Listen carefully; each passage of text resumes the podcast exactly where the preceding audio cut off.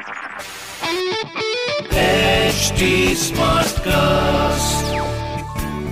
You are listening to an HD Smartcast original.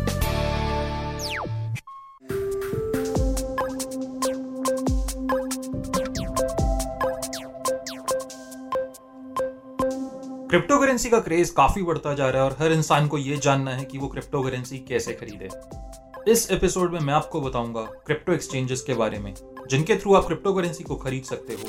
ये क्या होते हैं कैसे काम करते हैं क्यों एग्जिस्ट करते हैं ये सारी बातें।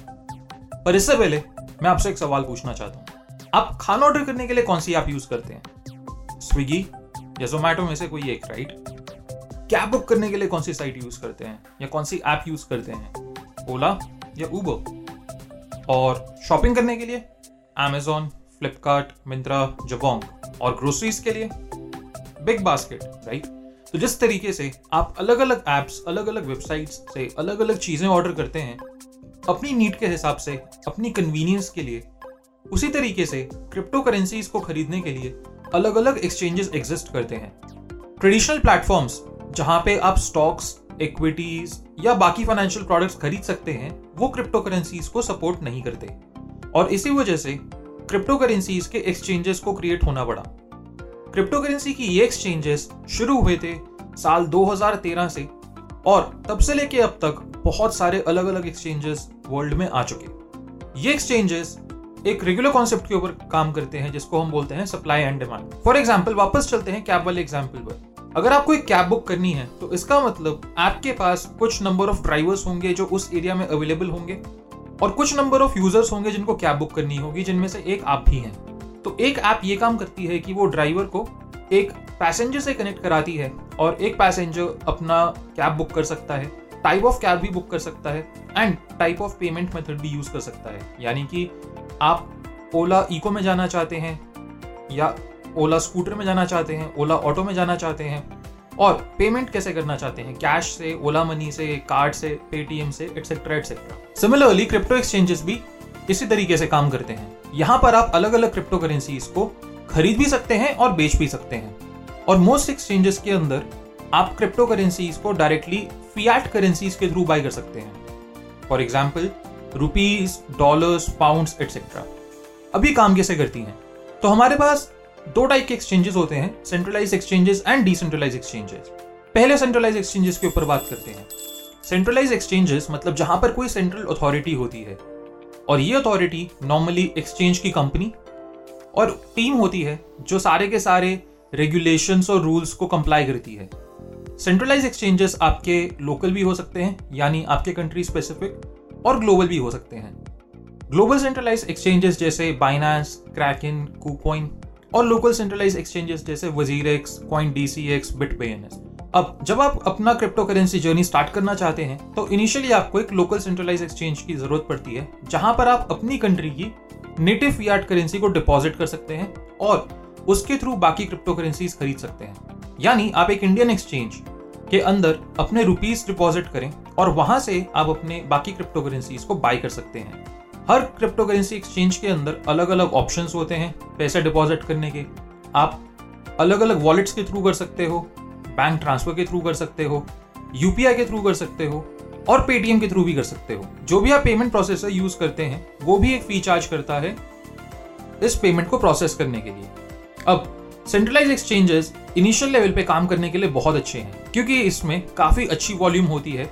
और मोस्टली सारे सेंट्रलाइज एक्सचेंजेस के अंदर केवाईसी प्रोसेस भी होता है, यानी नो योर कस्टमर इसका मतलब जब आप अपना अकाउंट बनाते हैं सेंट्रलाइज एक्सचेंज के ऊपर, आपको अपना आधार कार्ड, पैन कार्ड और बाकी डॉक्यूमेंट्स भी सबमिट करने पड़ते हैं।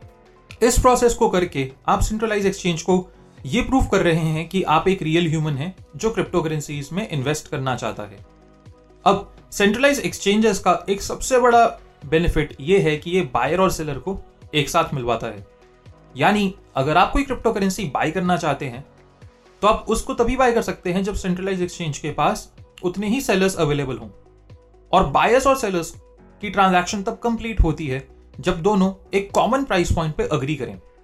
मतलब मान लीजिए, आपको बिटकॉइन खरीदना है एक एक्सचेंज के ऊपर और उस एक्सचेंज पे बिटकॉइन बेचने वाला कोई इंसान है ही नहीं। तो इस केस में, अगर आप बिटकॉइन खरीदना भी चाहें तो आप नहीं खरीद सकते। ये वही बात हुई कि आप सर्दियों में सब्ज़ी मंडी जाएँ और बोले, मुझे एक किलो आम चाहिए। तो क्योंकि सर्दियों में कोई आम बेचने वाला है ही नहीं, आप आम खरीद ही नहीं पाएँगे। इरेस्पेक्टिव कि आपके पास कितने पैसे हैं। दूसरी चीज़, अब अगर आप बिटकॉइन खरीदना चाहते हैं और मान लीजिए कि बिटकॉइन का प्राइस है एक लाख रुपए, जो आपको सेंट्रलाइज एक्सचेंज के ऊपर दिख रहा है बट जो सेलर्स हैं, वो कहते हैं कि हम बिटकॉइन एक लाख एक हज़ार रुपए का ही बेचेंगे। और एज अ बायर आप बोलते हैं, मेरे को तो बिटकॉइन एक लाख रुपए का ही चाहिए। तो इस केस में ये ट्रेड कंप्लीट नहीं हो पाएगा क्योंकि बायर्स और सेलर्स एक कॉमन प्राइस पे अग्री नहीं कर पा रहे। जब तक बायर्स और सेलर्स एक कॉमन प्राइस पे अग्री नहीं करते, ये ट्रेड एग्जीक्यूट नहीं हो सकता। तो या तो बायर्स अपना प्राइस एक लाख एक हज़ार रुपए करेंगे, या सेलर्स अपना प्राइस एक लाख एक हज़ार रुपए से एक लाख करेंगे। या हो सकता है कि एक कॉमन प्राइस निकल कर आए। तो जब हमारे पास काफ़ी नंबर ऑफ़ बायर्स या सेलर्स होते हैं तो उस एक्सचेंज के लिए आसान होता है लिक्विडिटी प्रोवाइड करना, क्योंकि कुछ बायर्स एक लाख एक हज़ार रुपए भी पे कर देंगे और कुछ सेलर्स एक लाख रुपए भी पे कर देंगे। और एक एक्सचेंज इन दोनों तरफ़ के ऑर्डर्स को फुलफिल करके फ़ीस कमाता है। इसको हम बोलते हैं मेकर एंड टेकर ट्रांजेक्शन यानी वो एक ऑर्डर को कंप्लीट करके एक बायर से कुछ फ़ीस चार्ज करता है और एक सेलर से कुछ फ़ीस चार्ज करता है।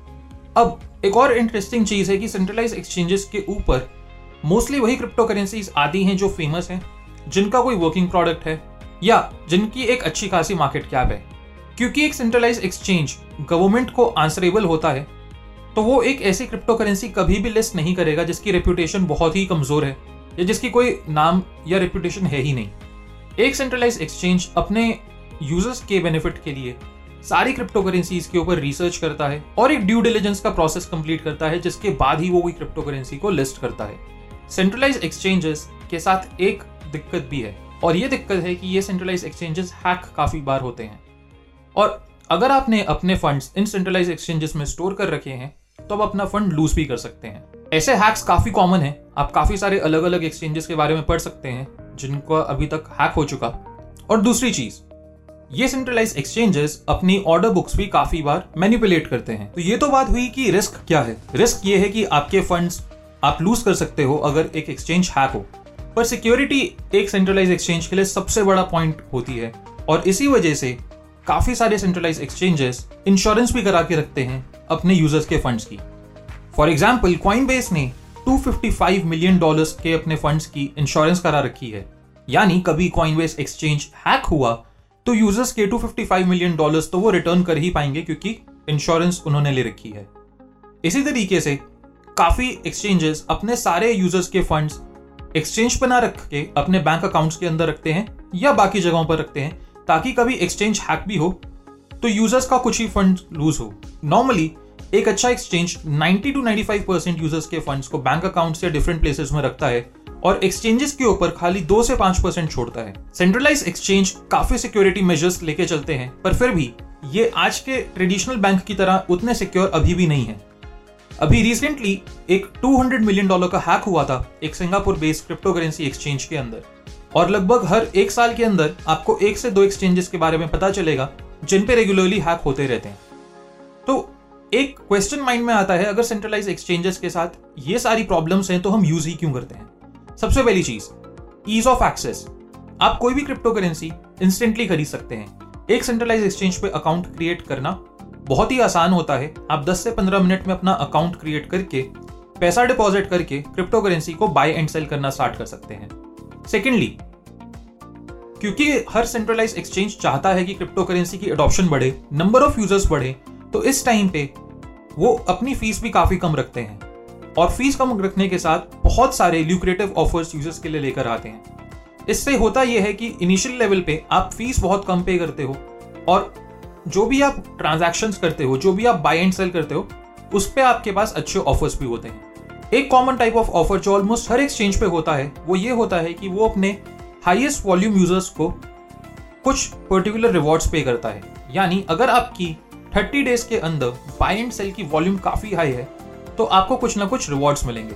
अब ऑफ़ कोर्स ये रिवॉर्ड्स हर यूज़र को तो नहीं मिल सकते, क्योंकि आपके या मेरी तरह कॉमन रिटेल यूज़र की वॉल्यूम उतनी हाई नहीं होती। पर जो एक्टिव यूज़र्स होते हैं सेंट्रलाइज एक्सचेंज काफ़ी बार उन्हें फ्री टोकन एयर ड्रॉप भी करता है। नेक्स्ट बेनिफिट लिक्विडिटी जितना बड़ा एक्सचेंज होता है, उतनी ही ज़्यादा यहाँ पे लिक्विडिटी होती है और उतनी ही ज़्यादा ट्रेडिंग वॉल्यूम होती है। जितनी ज़्यादा ट्रेडिंग वॉल्यूम होती है, उतने ही ज़्यादा आप अपने ऑर्डर्स को डिजायर्ड प्राइस पे कम से कम फ़ीस के साथ बाय कर सकते हैं। इसके साथ एक और बेनिफिट जो सेंट्रलाइज एक्सचेंजेस का निकल कर आता है, वो होता है limit buy and sell order यानी कि मान लीजिए आप जब सोने गए तो बिटकॉइन का प्राइस एक लाख रुपए था। और आप जब उठे तो आपको पता चला कि रात को एक घंटे के लिए बिटकॉइन का प्राइस एट्टी थाउज़ेंड रुपीज़ पर भी आ गया था। अब आप तो सो चुके थे, पर अगर आपने एक लिमिट बाय ऑर्डर लगाया होता बिटकॉइन का एट्टी थाउज़ेंड रुपीज़ के ऊपर तो आपका ये ऑर्डर फुलफिल हो चुका होता। तो लिमिट बाय ऑर्डर्स इस तरीके से काम करते हैं कि आपको जो भी क्रिप्टो करेंसी खरीदनी है, आप उसकी ऑर्डर वैल्यू के ऊपर ऑर्डर्स लगा सकते हैं। इरिस्पेक्टिव उसका प्राइस क्या अभी ऑर्डर वैल्यू से मीट करता है या नहीं? In case of a flash crash जो बहुत ही कॉमन होते हैं, या लिक्विडेशन कैस्केड्स जो लगभग हर कुछ हफ्तों में अकर होते हैं सेंट्रलाइज एक्सचेंजेस लिमिट ऑर्डर्स को फिल कर देता है। इसी तरीके से आप लिमिट सेल ऑर्डर्स भी लगा सकते हैं। जैसे कि आप वेट कर रहे थे कि एक लाख रुपए का बिटकॉइन अगर आप अस्सी हज़ार रुपए पे खरीद सकें कभी कभी for a short period of time demand इतनी ज़्यादा हो जाती है कि प्राइस स्काई रॉकेट कर जाते हैं।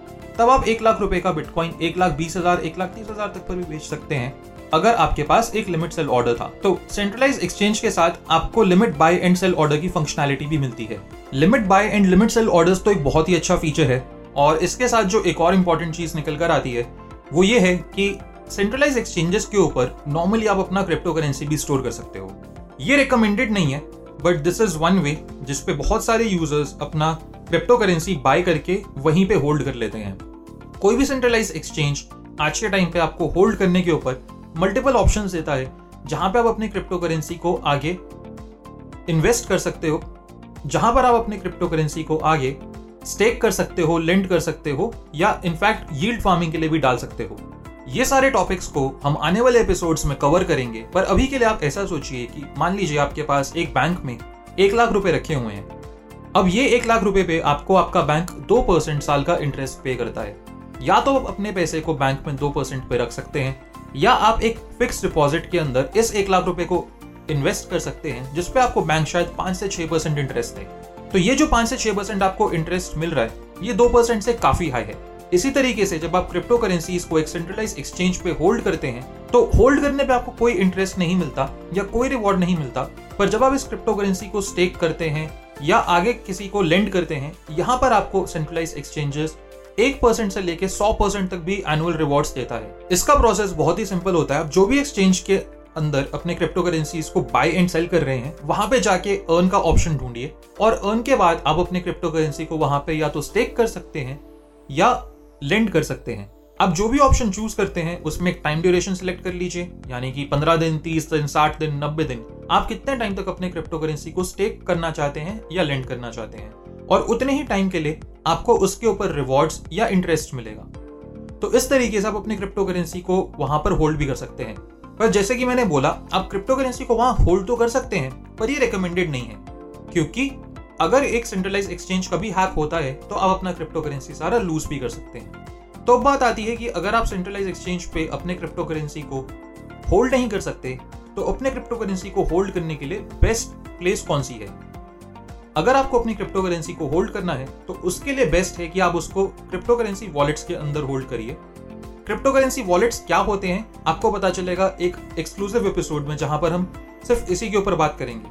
पर फ़िलहाल के लिए मैं उम्मीद करता हूँ आपको सेंट्रलाइज एक्सचेंजेस के बारे में काफ़ी चीज़ें समझ आई। तो ये तो बात करी हमने सेंट्रलाइज एक्सचेंजेस के ऊपर।